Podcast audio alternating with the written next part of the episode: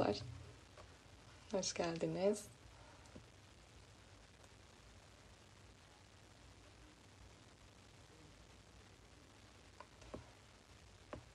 Bugün Rana ile beraber e, empati ve ötekileştirme konuşacağız. İnşallah faydalı, güzel bir sohbet olur.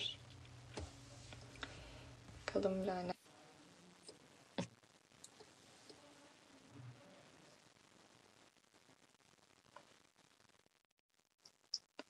Selam. Selam, merhaba Merveciğim.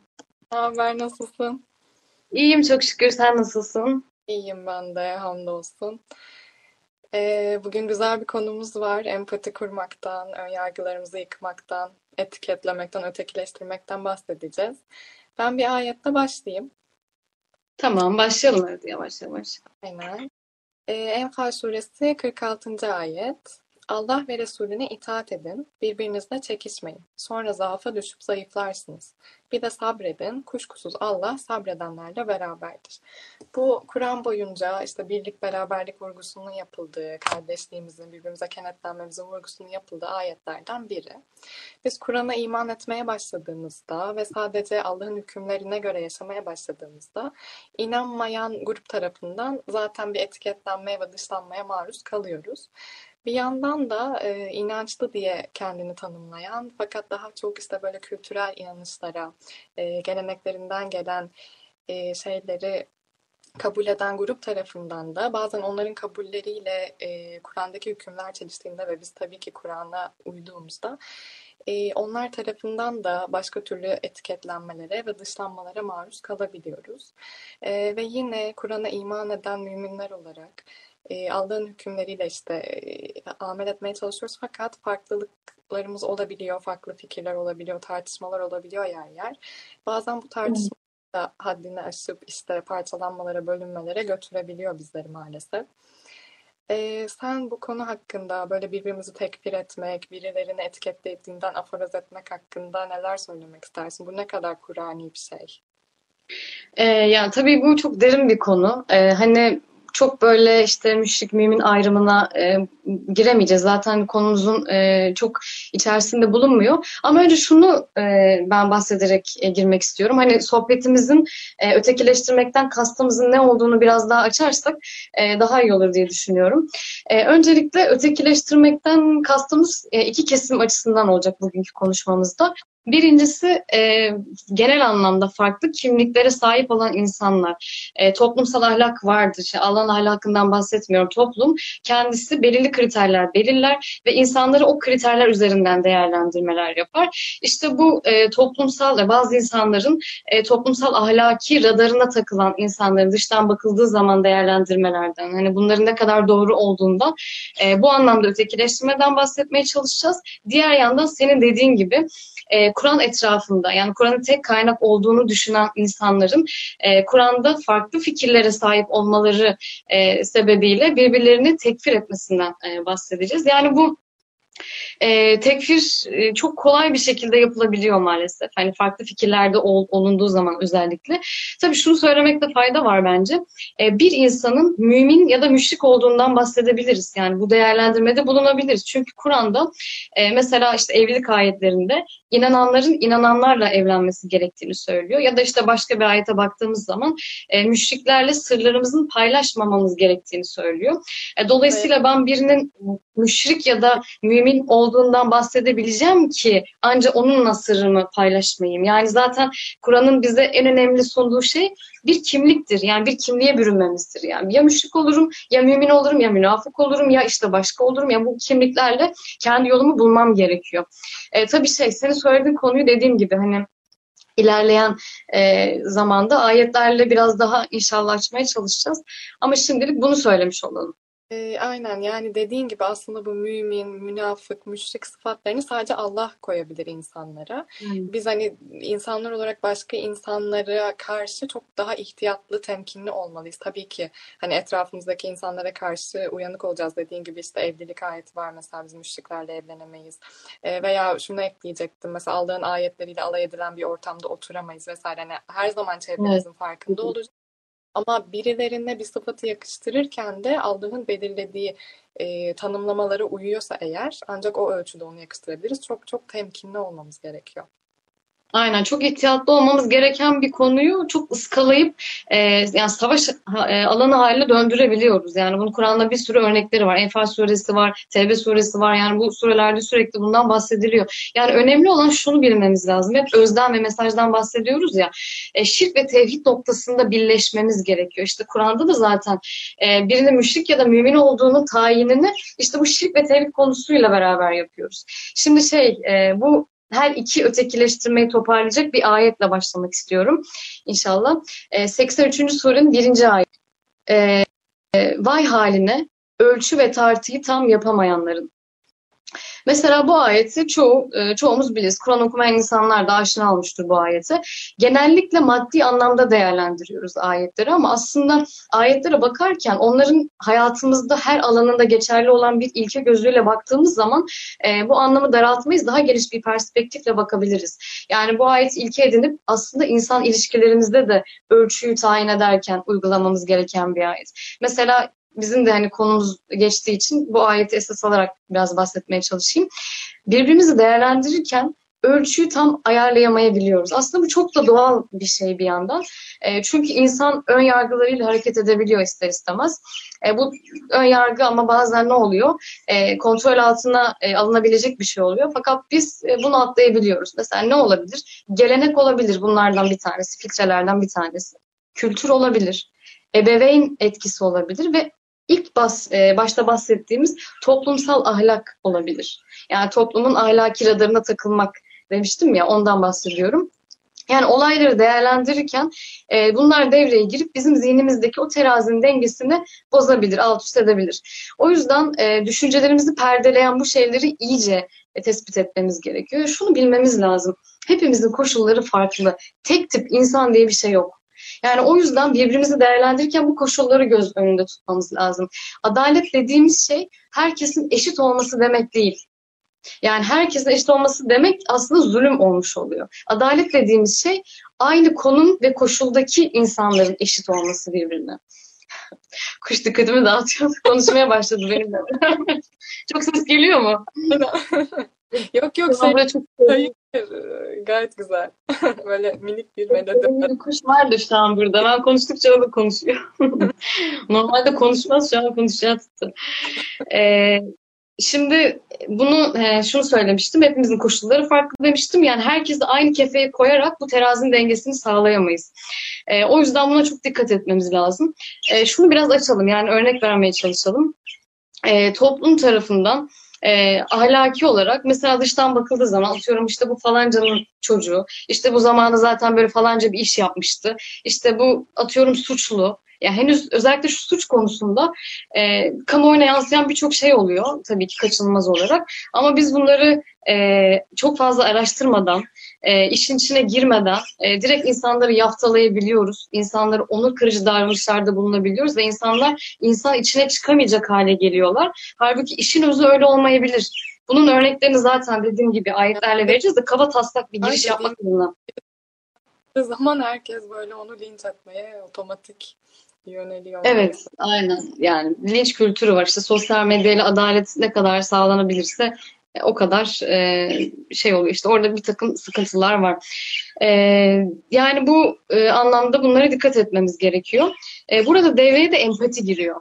Yani bu ilk bahsettiğimiz şey, bu Kur'an etrafında birleşen insanlar için aynı şey geçerli. Empati dediğimiz şey bir kimseyi anlama niyetiyle dinlemek. Yani biz önce anlamayı sonra anlaşılmaya çalışmamız gerekirken e, daha karşımızdakini dinlemeden ya da bazen karşımızdakini dikkate değer olduğunu düşünmeden e, cevaplarımızı hazırlamaya başlıyoruz. Kafamızda bir ön yargıyla e, bunu yapmaya çalışıyoruz. E, Numan Ali'den e, kitabından okuduğum şeyi söylüyordu mesela zanla ilgili ki zan gerçekten çok e, aslında dikkat etmemiz gereken bir şey. Kur'an'da sürekli zanın itharı yapılıyor. Zandan uzak durun ayetleri var ya. Bu zan kelimesini Numan Ali varsayım şeklinde çeviriyor. Yani varsayımlardan uzak durun şeklinde.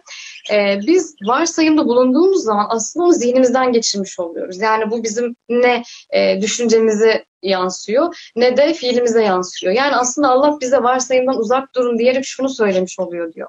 Bu şekilde düşünmeyin bile. Yani aklınızdan bunu o kişiyle ilgili geçirmeyin bile. O filtreyi tamamen atın. O ön yargıyı tamamen atın e, demek istiyor. Çünkü biliyoruz ki düşüncelerimiz ister istemez bizim tavrımıza yansıyor. O yüzden e, çok dikkatli olmak gerekiyor. İşte burada e, senle de konuştuğumuz e, Kur'an'dan ön yargı ve empati ile ilgili Doğa suresi ve Abese suresi var. Çok güzel örnekler. Mesela kendimizi öz eleştirerek okumamız gereken ayetler. Önce e, ön yargı suresi diye nitelendirdiğim e, Abese suresiyle e, bahset, Abese suresinden bahsetmek istiyorum izninle. E, Abese suresinin birinci ve dördüncü ayetleri e, surat astı ve yüz çevirdi. Kendisine o kör geldi diye.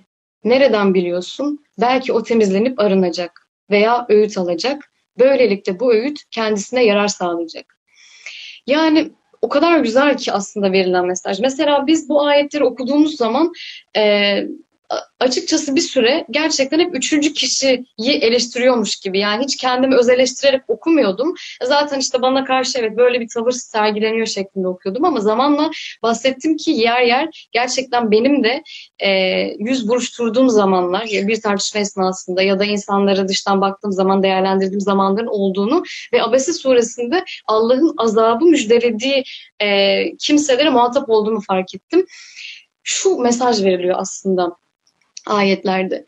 Biz kimlerin öğüt alacağını bilemeyiz. Yani insanları, tabii ki insanları tanıdıkça, o insana işte bir şeyler e, söyledikçe, sohbet ettikçe artık o insan evet yani bir şey olmayacağını, belki e, kendimiz açısından da ondan bir şey alamayacağımızı anlayabiliriz, hissedebiliriz ama dıştan bakıldığı zaman işte bu zaten falanca davranıyor, falanca yerde gördüm onu, işte falanca ile beraberdi gibi dıştan baktığımız zaman değerlendirerek surat asıp yüz çevirmiş oluyoruz aslında. Ama nereden biliyoruz o öğüt alacak olan biri olabilir?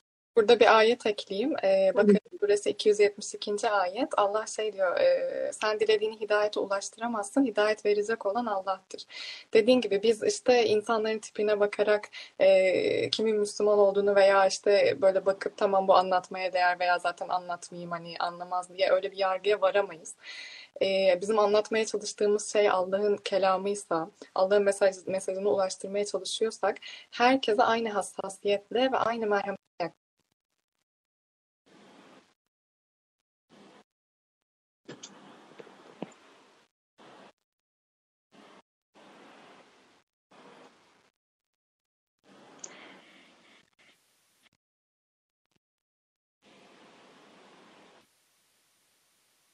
Merveciğim biraz donuyorsun. Ben şu an bilmiyorum. Sen de ben de bir bulanıksın. Nerede kaldık? Nerede kaldık da kaldık. Ee, yani oraya kadar pek pek anlaşılmadı. Ee, biraz şeyin donuyor sanırım internetten kaynaklı olabilir. Ya ama hangimiz ben de bilemedim. Ee, şey dedim kısaca tekrar e, başa sarayım. Musa ve Firavun örneği e, bu konuda bize Hı. iyi bir örneklik olabilir. Allah Musa'ya Firavun'a giderken merhametli gitmesini söylüyor. Çünkü ulaştırdığı şey Allah'ın kelamı. Ki Firavun Hı. çok çok zalim biri olmasına karşın. Biz yani de ilan eden biri yani. Kesinlikle günlük hayatta çok farklı profiller karşımıza çıkıyor. Bazen çok öfkeleniyoruz veya üzülüyoruz anlattığımız şeyi kabul etmediği için.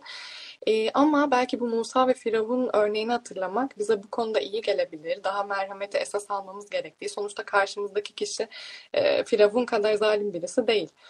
Ee, ve biz Allah'ın kelamını ulaştırmaya çalışıyoruz. Egomuzu biraz daha bastırıp hani daha böyle merhametli karşımızdaki kişinin de kim olduğuna bakmayıp Allah'ın bir kulu e, olduğunu hatırlayarak devam etmeliyiz. Kesinlikle öyle. Yani e, bak zaten ayette diyor ya surat astı, yüz çevirdi, kendisine o kör geldi diye. Yani körden kastı işte şey hani e, ya becerisinden dolayı biz o kişiyi beğenmiyor olabiliriz, statüsünden dolayı beğenmiyor olabiliriz, başka bir değersiz şekilde gözümüze gelebilir. İşte bunları değerlendirmememiz gerekiyor aslında e, senin dediğin gibi. Yani şey mi olacak ya böyle bir anlayış var bazen. Yani toplumun işte böyle en elitist, e, en statüsü iyi olan kesimi biz alalım. Onlarla haşır neşir olalım. İşte geri kalan işte bu değersiz gibi gördüğümüz insanlar işte zaten gerisi cahil takımı deyip atalım gibi bir anlayış Yani Kesinlikle değil. Zaten Abese suresi bizi elitistlikten uzak tutan bir sure ayet mesajlarıyla beraber. Senin dediğin gibi. bağlı kişiler de olabilir ama daha vahiyden haberleri olmayabilir. Aynen öyle. Var. Yine şeyde Nisa suresinde geçiyor. Ee, size barışla gelene sen mümin değilsin demeyin. Siz de önceden onlar gibiydiniz diye Allah bizi aslında. Hani e, kınıyoruz bazen ya hani bunu nasıl yapar, nasıl buna inanır falan ama biz de önceden onlar gibiydik. Yani vahiyden habersizken. E, o sebeple hani çok bize hatalı da gelse iflah olmaz falan gelebilir bazı insanlar ama e, Allah'ın mesajını duymaya ihtiyaçları var ve bu bizim sorumluluğumuz yani biz kişi ayırt edemeyiz. Herkese Kesinlikle. Yaklaşmamız gerekiyor bu noktada. Aynen senin de dediğin gibi her şeyden önce yani Allah'ın şerefli bir varlık dediği insan olarak değerlendirmemiz lazım. Sonra ayetlerle devam ediyor. Ee, az önce birinci ve dördüncü ayetleri okudum Abese suresinden. Daha sonra 8, 9, 10. ayetlerde diyor ki Allah'a karşı derin bir saygıyla korku içinde koşarak sana geleni ise bırakıp ona aldırmıyorsun. Yani niyet okumaya çalıştığımız için ne yaptık? Kişiye önyargılı davrandık ve adil olamadık. Çok güzel iki örnek var Kur'an'da. Gerçekten beni çok etkiliyor. Tam e, bu Abese suresiyle ilgili ve e, bizim önyargılarımızla ilgili.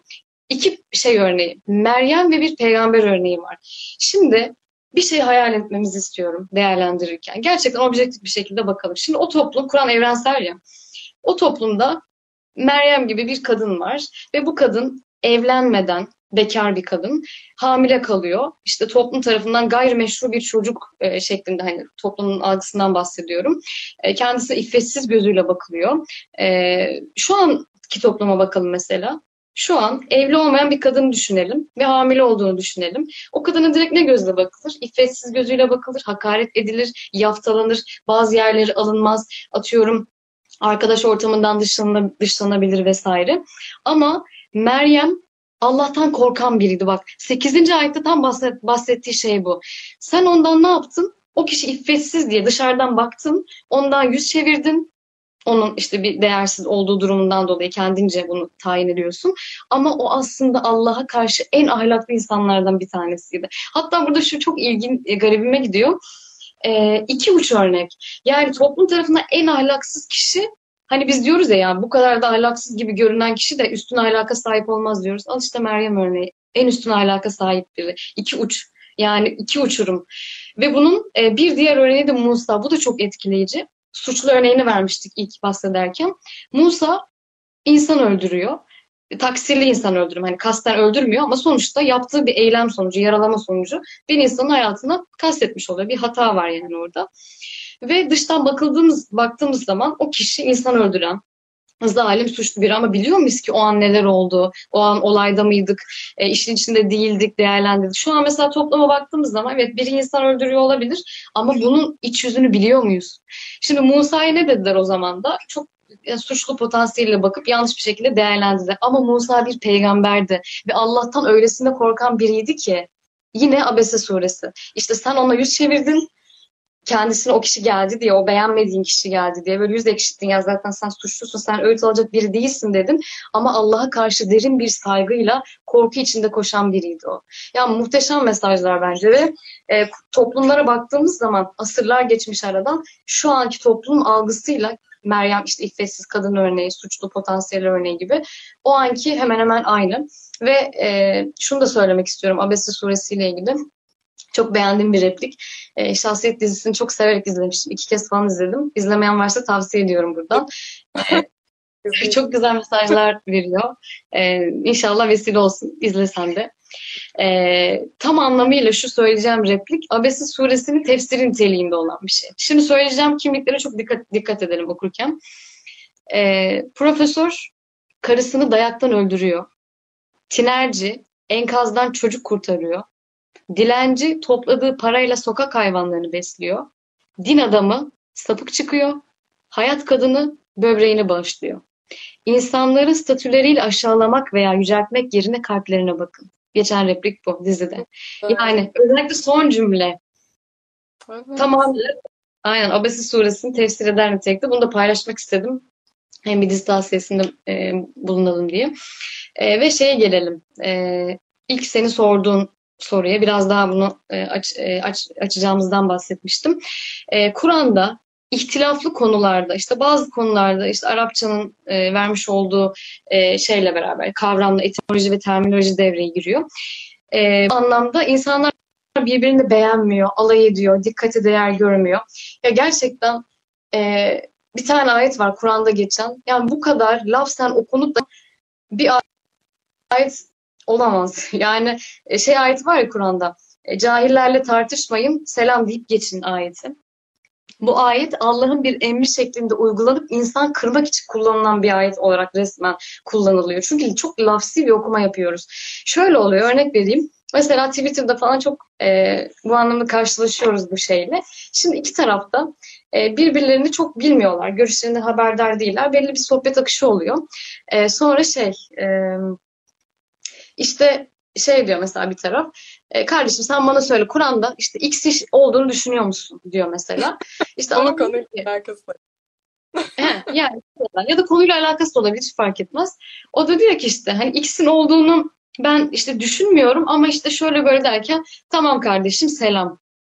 Yani bu gerçekten aslında çok kırıcı bir şey biliyor musun? Ve özellikle Kur'an'ı okuyup daha böyle bilinçlenmiş insanların birbirlerine bu şekilde davranması. Ya aslında ayet böyle mi diyor bize? Ayet alakası yok bence bununla. Ayetin verdiği mesaj şu. Ee, hani selam de demiyor sana orada. Ki zaten sen daha argümanlarını sunmamış, sunmamışsın ki. Karşındakinin argümanları dinlememişsin. Belki o kişi samimi. Sana delillerini e, sunarak gelecek olan bir. Daha dinlemeden e, ki sana selam da demiyor. Yani selamdan kastı orada şey barışçıl bir tavır sergiledi. Eğer hani karşılıklı bir konuşma varsa hani cahilden kastımız da Kur'an'i anlamda farklı burada. Yani Kur'an kelimeleriyle e, toplumda kullanılan kelimeleri aynı tutmamak lazım. Yani diyor ki hani bir bilgi eksikliği varsa eğer ortada bir şey varsa bunu barışçıl bir şekilde sürdürmeye çalış. O barışçıl tavrı hissettir. Ama biz ne yapıyoruz? Barışçıl tavrı hissettirmek bir yana birbir, e, birbirimizin kalbini kırıyoruz, tekfir ediyoruz. O yüzden e, bu çok dikkat etmemiz gereken bir şey. Yani laftan okumaya çok takılı kalıyoruz bazen. Ve e, şunu da söylemek istiyorum bir yandan. E, şu söylem de çok haddi aşan bir söylem gibi geliyor bana. E, Kur'an'da X şeyin olduğunu düşünen ya da X şeyin olmadığını düşünen Müslüman değildir.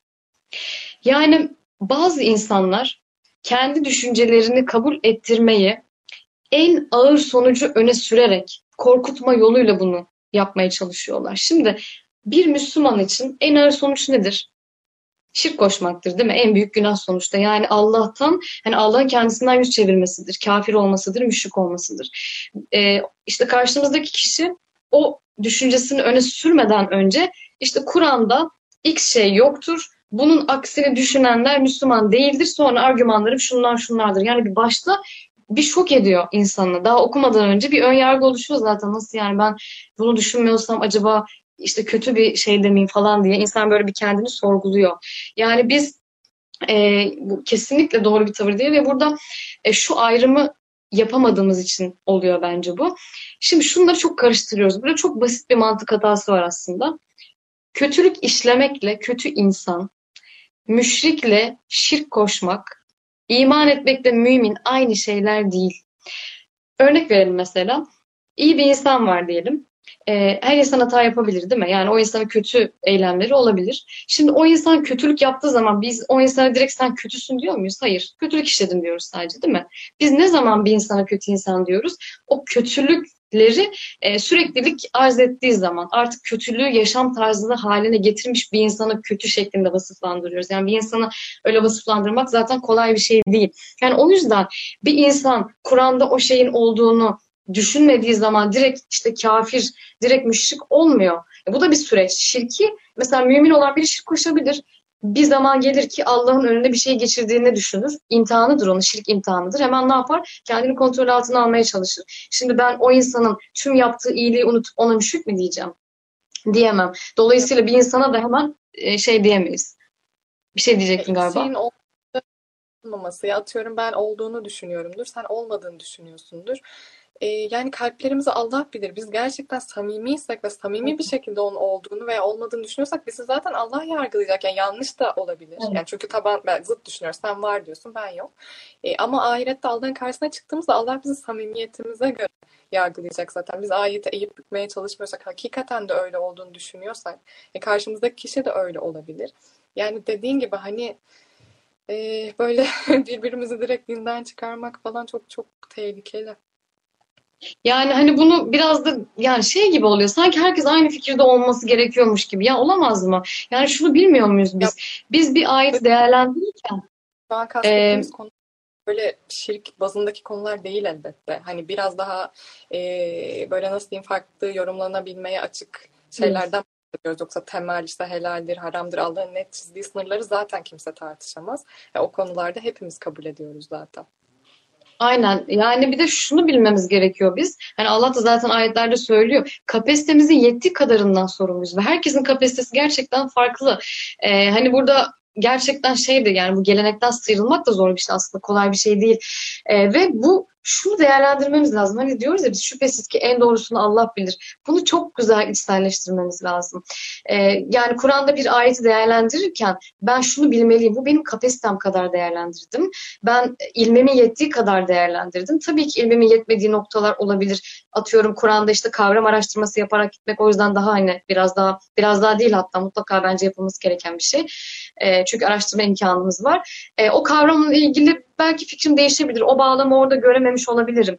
Yani o yüzden yanılmazlık iddiasında olmamamız gerekiyor. Ya dediğin gibi hani Kur'an öyle bir kitap ki böyle her seferinde okuduğumuzda ya aynı ayeti bile mesela üçüncü kez okusak başka bir şey anlayabiliyoruz. Yani o kadar böyle hikmetli ve mucizevi bir şey ki bu kitabın mucizelerinden biri bence. İşte aradan süre geçiyor, bazı şeyler yaşıyoruz, bazı bilgi birikim edinmiş oluyoruz ve aynı ayet bize bambaşka bir şey öğretebiliyor. Yani dediğin gibi hani böyle sabit fikirli olmamamız lazım çünkü biz de değişebiliriz. Hani şu an e, doğru kabul ettiğimiz şeyler bir süre sonra işte yanlışmışız diyebiliriz. E, Aynen öyle. Evet. an dondum da o yüzden şöyle Ya, bir şey yaptım. Ee, yani bu işte yanılmazlık iddiası oluyor. Ee, bu yanılmazlık iddiası dediğimiz şey de mesela e, biz bir şeyden yüzde yüz emin olabiliriz. Yani bu çok doğal bir şey. Hani şu an bundan eminim ama ileride atıyorum e, benim görüşüm değişebilir. Yani bu anlayışta olabiliriz ama eğer biz e, bir sorunun cevabını karşı tarafı dinlemeden vermeye çalışıyorsak ee, hani onu direkt işte dedik ya ön yargıdan bahsettik. Bu şekilde davran, davranıyorsak işte biz o zaman yanılmazlık iddiasındayızdır. Ve bu bizi zorba bir tavra ister istemez sürüklemiş olur. Yani şunu bilmemiz lazım. İnsan her şeyden önce Allah'a muhtaç ama insan yani Allah bizi birbirimize muhtaç olarak yaratmış. Yani birbirimizin halinden dolayısıyla en iyi, en iyi biz anlayabiliriz. Yani o yüzden e, insanın insana destekleşmesiyle ilgili ya da işte insan insana merhametle ya da affedici olmakla e, affedici bir şekilde davranmasıyla ilgili birçok ayet var Kur'an'da. Bunları e, göz önünde bulundurmamız lazım. E, şimdi burada e, Doğa suresi ne istersen getirelim. Empati suresi. E, şey, Doğa suresinin 6. ve 10. ayetlerinden bahsedelim. E, seni yetim bulup barındırmadık mı? Senin yolunu kaybetmiş olarak bulup da doğru yolu iletmedi mi? Seni ihtiyaç içinde bulup da zengin etmedi mi? Öyleyse sakın yetimi ezme, sakın isteğini azarlama. Empati suresi yani gerçekten öyle. Ee, yani şunu siz de önceden onlar gibiydiniz. Bu onun biraz daha tefsiri aslında. aynen öyle, aynen öyle. Yani sen nasıl ki eskiden yalnızdın, bilgiden yoksundun, sen yetimken Allah seni elinden tuttu, seni horlamadı, seni küçümsemedi. Sen de bu yetim halini aklından çıkarma. Sana senin gibi gelen bir insanı sen de horlamadan, e, yapıcı bir şekilde o insana destek ol. Yani olması gereken birbirimize e, yaklaşmamız gereken tavır tam anlamıyla bu. Yani biz Allah'ın alim ve habir olduğunu biliyorsak eğer e, bunu kabullenmiyormuşuz gibi davranmamamız gerekiyor. Kalplerin özünü de en iyi bilen çünkü Allah. E, şimdi bu son olarak şundan bahsedelim istersen biraz. E, eleştiri noktasına biraz bağdaştıralım. E, şimdi insanın insana karşı anlayışlı olmasından bahsettik. E, bu anlayışı eleştiride de çok dikkat etmemiz gerekiyor. Yani bunlar birbirleriyle aslında çok bağlantılı konular. E, herkes insanın hata yapabileceğini biliyor. Bu kaçınılmaz değil mi? Hatta şöyle bir söylem var toplumda hatasız kul olmaz diye. Fakat bunu bilmesine rağmen insanlar sanki insan hani hata yapması büyük bir olaymış gibi sadece o hataya odaklanarak e, ekstrem tepkiler verebiliyorlar. E, dışlamaya meyilli olabiliyorlar. Kur'an'da e, bir şey söyleyeceksin galiba. Ay çok mu donuyorum şu an çok üzüldüm. Evet donuyorsun pek anlaşılmadı ne dediğin. Tamam sen devam et inşallah. Tamam ben devam edeyim. Ee, düzelirsen eklersin. Şu an hala çünkü donuyorsun. Ee, mesela Kur'an'da e, gerçekten imanımı arttıran ve Kur'an'ın e, doğru bir kitap olduğunu yani Allah'tan gelen kitap olduğuna dair benim imanımı tazeleyen şeylerden bir tanesi insan ilişkileriyle ilgili ayetler. Çünkü o kadar güzel bir düzen kuruluyor ki insana dair, insanın birbirlerine işte hemhal olmasına dair diyor beni. Ali İmran 159 Allah'tan bir rahmet sayesindedir ki sen onlara yumuşak davrandın. Peygambere Hazreti Muhammed'e e, söyleniyor ayet. Eğer kaba saba kırıklı davransaydın senin çevrenden kesinlikle dağılır giderlerdi. Yani birileri hata ettiğinde o kötüye odaklandığımız için insanın o an öteleyebiliyoruz. Ama ayette ne diyor bize? İnsan hata yapabilir, insan bundan dolayı pişman olabilir. İnsan bundan dolayı pişmansa zaten utanç içinde, perişan bir halde iyi şeyler duymaya ihtiyacı var o zaman da. Yani hata etmesi bir insanın önceki yaptığı iyilikleri silmez. Önceki yaptığı iyilikleri geri götürmez. O yüzden o insana güzel bir üslupla davran ki ayağa kalkabilsin o insan. O utancıyla yaşamasın, o utancıyla kalmasın. Düşünsene bir hata yaptığımızda birbirimize karşı o utancı hissettirerek davrandığımızda hata yapmaktan çok korkarız ve bu bizim için bir takıntılı bir hal alır. E, o zaman Allah'ın bağışlayıcı olduğunu bile belki hatırlayamayabiliriz yani.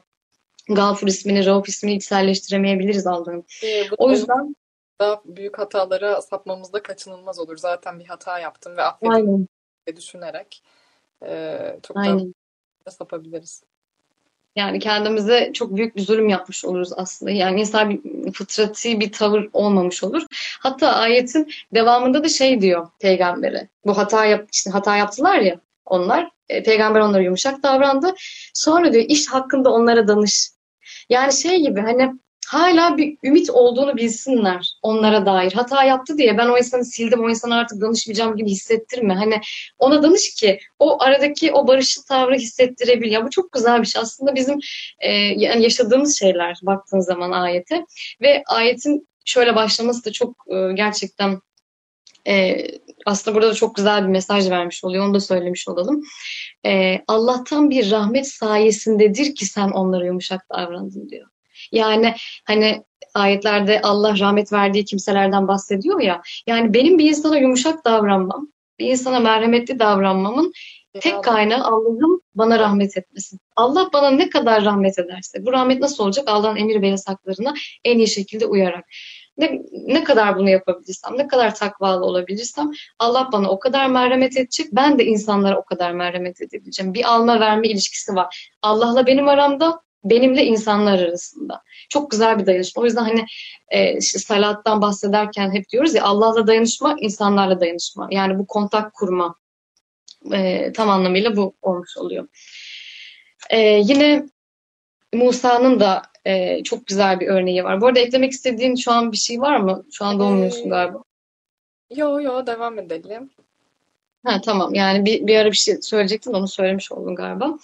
Ee, Bakara 54'te geçiyor. Musa'nın e, burada da eleştirirken kavmini e, gerçekten örnek almamız gereken bir tavır. Bakara 54. Hı hı. Ey e, şeyden bahsediyor burada Musa kıssasında. Hani buzağı tanrı edinen bir e, toplum var. Kendilerini zulmediyorlar. Diyor ki onlara Ey kavmim sizler buzağı ilah edinmekle kendinize yazık ettiniz. Gelin yaratıcınıza tövbe edin, kendinizi düzeltin. Bu yaratıcınız katında daha iyidir. Çünkü o tövbeleri kabul edendir. Şimdi buzağı tanrı edinen, kendine işte zulmetmiş ya da topluma da zulmetmiş insanlara karşı Musa eleştirirken şöyle başlıyor. Ey kavmim onlara hitap ediyor ismiyle. Mesela biz genellikle aslında bu çok küçük bir ayrıntı gibi gelir bize ama biz insanları eleştirirken isimlerini genellikle anmayız. Hani isimlerini anmadan geçeriz ama şu çok güzel bir tavırdır. Mesela sen hata yaptın diyelim ki. Sana şöyle başlamam e, bence o sohbetin akışını çok değiştirir. Merveciğim bak demem mesela. Bir hitap etmem sana o şekilde. Mesela Musa böyle yapıyor. Ey kavmim diyor. Bir de hani kavim demiyor. Sahiplenici bir şekilde kavmim hani şey yapıyor yani. E, diyor ki sizler diyor böyle bir hata yaptınız. Buzağı tanrı edin e, tanrı edindiniz. Kendinize zulmettiniz. Hani bu yazık oldu. E, çözümü de şu. Yaratıcınıza tövbe etmeniz. Ama biz eleştirirken ne yapıyoruz birbirimiz? Toplumsal bir şey oluyor ya da işte bir kişi hata yapıyor. Ya vay efendim azaba uğrayanların işte en beteri işte lanet olasıcalar falan. Yani bu şekilde bir tavır sergiliyoruz. Musa'nın mesela tavrı bundan çok daha uzak. O yüzden hani peygamber kıssaları işte peygamberlerden bize gelen mesajlar bu kadar önemli. Bir de son olarak e, şunu eklemiş olayım. Şu ayeti e, Twitter'da asil yaşayan olarak e, bilinen Fatih abimiz e, mesaj attığından önce sağ olsun şu ayeti söyledi. Yine bu konumuzla alakalı. Ali İmran 52. E, ayeti gerçekten hiç böyle düşünmemiştim. Hoşuma gitti. E, İsa onlardan inkarı sezince şöyle konuştu. Allah'a gidişte benim yardımcılarım kim? Havariler dediler ki biz Allah'ın yardımcılarıyız. Allah'a iman ettik. Tanık e, ol biz Müslümanlarız. Ayet bu şekilde. Yani İsa bir inkar seziyor. İsa inkarı hissedince e, direkt kafir demiyor insanlara. E, onlardan yardım istiyor ve Allah yolunda yardımcı olmalarını istiyor, talep ediyor. Yani orada bir, bir de bunu yaparken inkarı hissetmesine rağmen hani dolaylı olarak ilerliyor. Direkt bir insana işte sen kafirsin demek yerine e, bu şekilde bir tavır sergiliyor. Ki şunu da ekleyeyim. E, hani ayette Kafirin suresinin birinci ayet olması lazım. Bu ayeti okuyunca kafamda canlandı. De ki ey kafirler diye başlıyor mesela ayet. Hani tabii o biraz daha kritik bir an. Artık e, işte bir e, radikal yani ekstrem bir durum var. E, artık radikal olarak iki kesimin ayrışmasından söz ediyoruz. O zaman gerçekten insanların birbirlerini silkmesi için e, o yolu ayırmaları için bazen de o hitapları yapmak gerekiyor ama o hitaplar çok çok e, bence istisnai durumlarda geçerli olan bir şey. Onu da söyleyelim yani. Söylediğimiz şeylerde e, çelişki olmasın bu anlamda. E, benim söyleyeceklerim bu kadar. Bu İsa... e, diğer yayınlar biraz daha kısa sürdü ama Evet, İsa ve Havariler ayetini ben de yeni okumuştum. Güzel bir bakış açısı oldu gerçekten. Evet, ee, ben de yine böyle birleştiricilik, bütünleştiricilikle ilgili birkaç ayet okuyayım. Ee, sonra da kapatalım istersen. E, not almıştım ben de. E, öncelikle Saf Suresi 4. ayeti ben çok seviyorum ve e, hemen hemen bulunduğum yayınlarda da hep söylüyorum. E, Allah kendi yolunda bir duvarın taşları gibi kenetlenip saf tutanları sever e, deniyor ayette. Yani biz de Müslümanlar olarak e, böyle bir duvarın taşları gibi böyle sert bir şekilde birbirimize dayanıp mücadele etmemiz lazım. Fikir ayrılıkları olabilir, tartışmalar olabilir ama bunlar o duvarı yıkmamalı kesinlikle. E, yine Ali İmran 103. ayette hep birlikte aldığın ipine sarılmalıyız e, ayrılığa düşmemeliyiz ve Allah'ın üzerimizdeki nimetini sık sık anmalıyız, birbirimize hatırlatmalıyız. Çünkü kalplerimizi o kaynaştırdı. Dediğin gibi Allah'ın rahmeti sayesinde biz birbirimize merhametli davranabiliyoruz. Onun Aynen. rahmeti sayesinde zaten kitaptan haberdarız ve mümin kardeşler olduk. Yine onun rahmeti sayesinde. Bunu hep hatırlamamız gerekiyor. Bir de son olarak e, Bakara suresi 27'yi yazmıştım. Bu da çok dikkatimi çeken ve hoşuma giden bir ayet. Burada Allah'ın birleştirilmesini emrettiği şeyi bozmayın deniyor. Allah'ın birleştirilmesini emrettiği şeylerden biri nedir? Müslümanların kardeş olması, dayanışma içinde olması e, ve bizim bunu bozacak, e, işte böyle fitne çıkaracak şeylerden kaçınmamız gerekiyor ve yine bozgunculara, fitnecilere karşı da e, çok dikkatli olmamız ve bölünmememiz gerekiyor. Çünkü fitne adam öldürmekten bile kötüdür. Yine başka bir ayet. Ee, Allah bizi bozgunculardan, fitnecilerden, Müslümanları parçalamaya çalışanlardan ve onlardan biri olmaktan korusun. Ee, bu dua bitireyim ben de. İnşallah e, yani inşallah güzel bir şekilde e, ifade etmeye inşallah öyle olmuştur. E, o zaman sohbetimizi sonlandırabiliriz burada. Eğer tekrardan Tamam. diyeceğim bir şey. Yok, kapatabiliriz. Tamam Allah'a o zaman. Ee, sen de teşekkür ederiz dinleyenler için de.